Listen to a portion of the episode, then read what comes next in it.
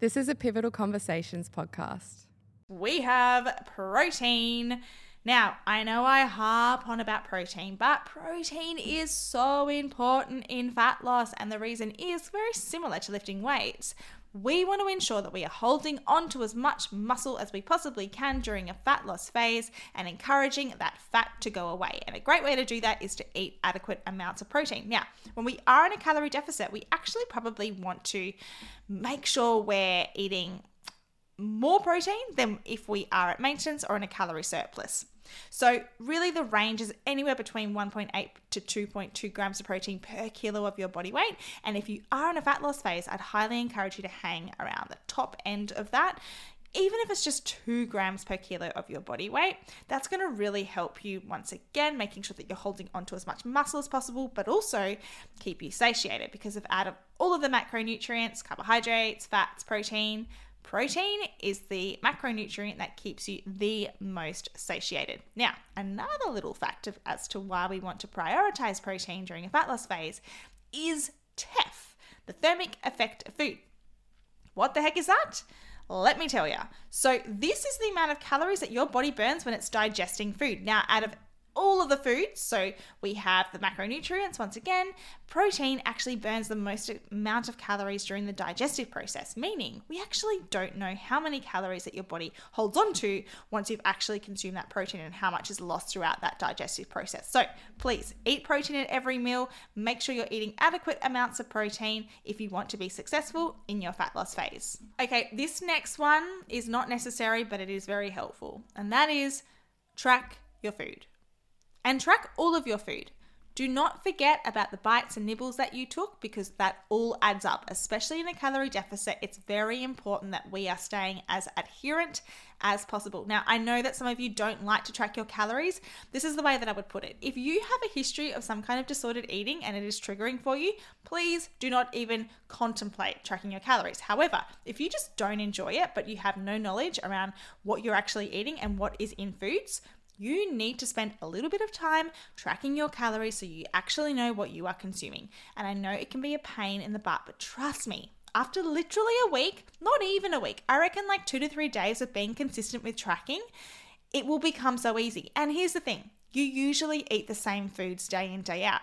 So there is no need for you to track every single day unless your food you know, drastically changes every single day, which probably the majority of you it doesn't, right? We love our routine and we usually eat the same kinds of things. But you need to really set aside some time and investing in learning like what are you actually eating? What is in a food? So you know whether what you're consuming is actually getting you closer to your goals. Next tip is to either eliminate or completely reduce alcohol. Alcohol, alcohol, alcohol. A lot of us have complicated relationships with it. This is probably a topic for another episode that we can go into, but just keep in mind that alcohol is calories.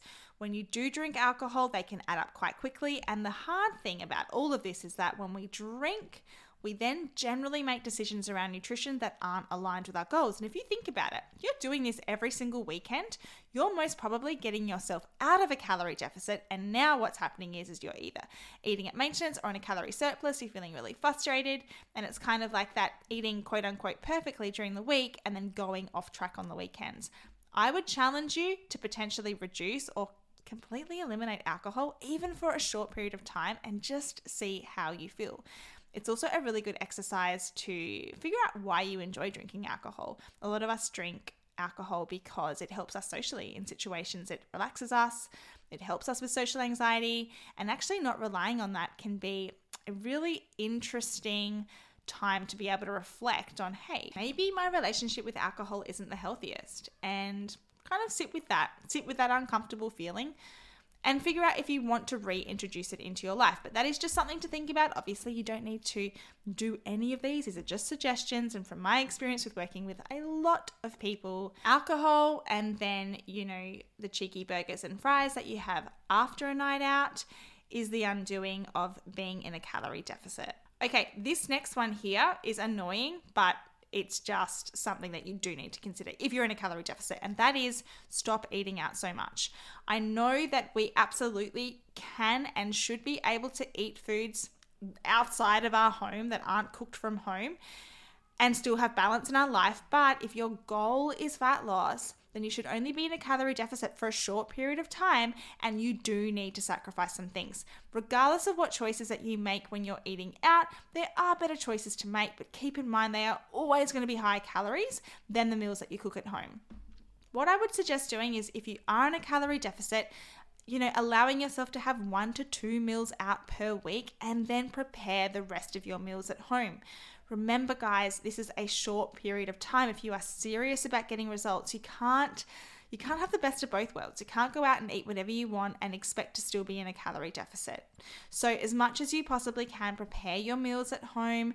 Don't allow yourself to go out hungry, right? So, if you're preparing ahead, you know you've got options when you come home or you're having something before you go out and still enjoy yourself. This is not like you can't eat out at all, but just understand that there are going to be sacrifices when you're trying to lose fat and you're eating in a calorie deficit, and eating out every single day is just not going to help you achieve that goal. Second to last point. Okay, are you ready? Be patient. Know that when you're wanting to achieve a goal, and if that is fat loss, it is going to take time, it is going to take consistency and adherence. Now, if you have a week or you have two weeks where you see no shift in scale weight, don't worry. I see a lot with our girls that it takes up to three weeks to see any kind of shift when you're in a fat loss phase. And the worst thing that you can do is panic when you don't see a change in scale weight or you know your measurements are staying the same and you just drop your calories right because what happens is is you may actually be in a calorie deficit sometimes it just takes some time for the body to kind of kick in and go oh okay we need to be losing some fat here it does take some time i would be waiting at least three weeks and then readjusting my nutrition if you're not seeing any results and remember, your results aren't going to be the same week in, week out. You're going to have times where you potentially lose fat, right? You potentially lose weight on the scale.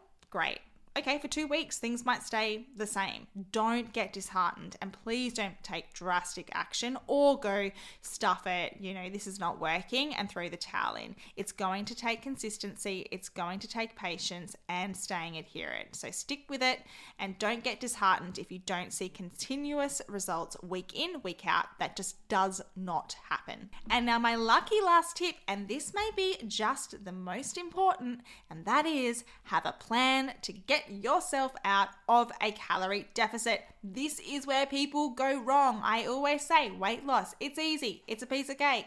You just don't eat the cake, you just eat less calories. But how do you maintain your results long term without binging and overeating and just gaining that weight back?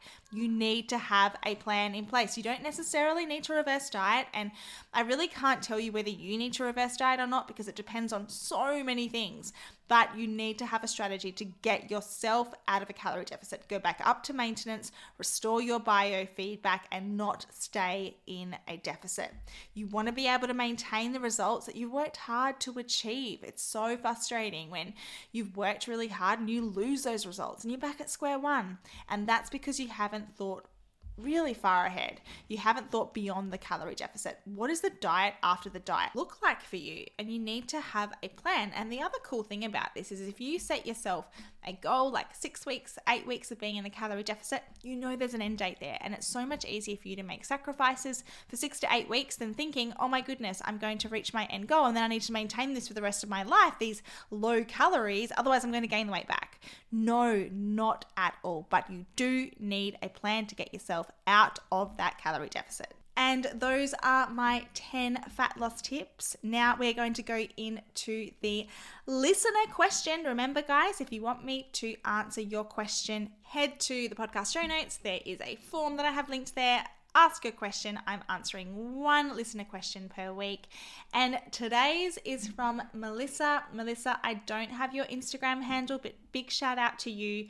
Okay, so your question is I have 20 pounds of fat and would like to gain muscle. Do I recomp or cut bulk cycle? What is the best way to go about it? This is a great question. Do I focus on building muscle or do I go into a calorie deficit? Now, this is really going to depend on how much fat you have to lose. Now, if you are overweight, if you are obese, the most important thing is your overall health, and that is going to decrease your fat, right? So that's number one.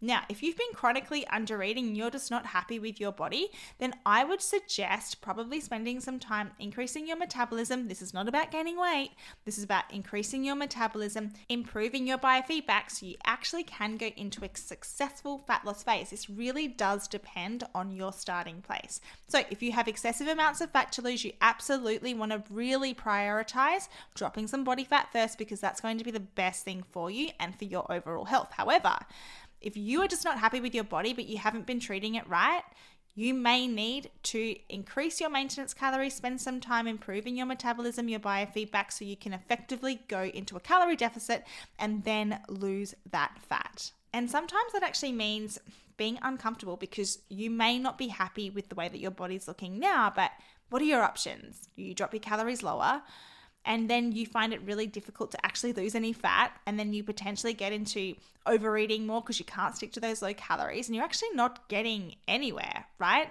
So this is about and looking at the big picture how are you going to achieve the goals that you want to achieve? How do you arrive at your end destination? And then reverse engineer from there and be really honest with yourself about what you know. You probably know what you should be doing here but if you're in a position where you have been eating a really good amount of calories, listen, go for a cut. If your goal is fat loss, but you've been eating a good amount of food, you've absolutely earned that right to get into a calorie deficit.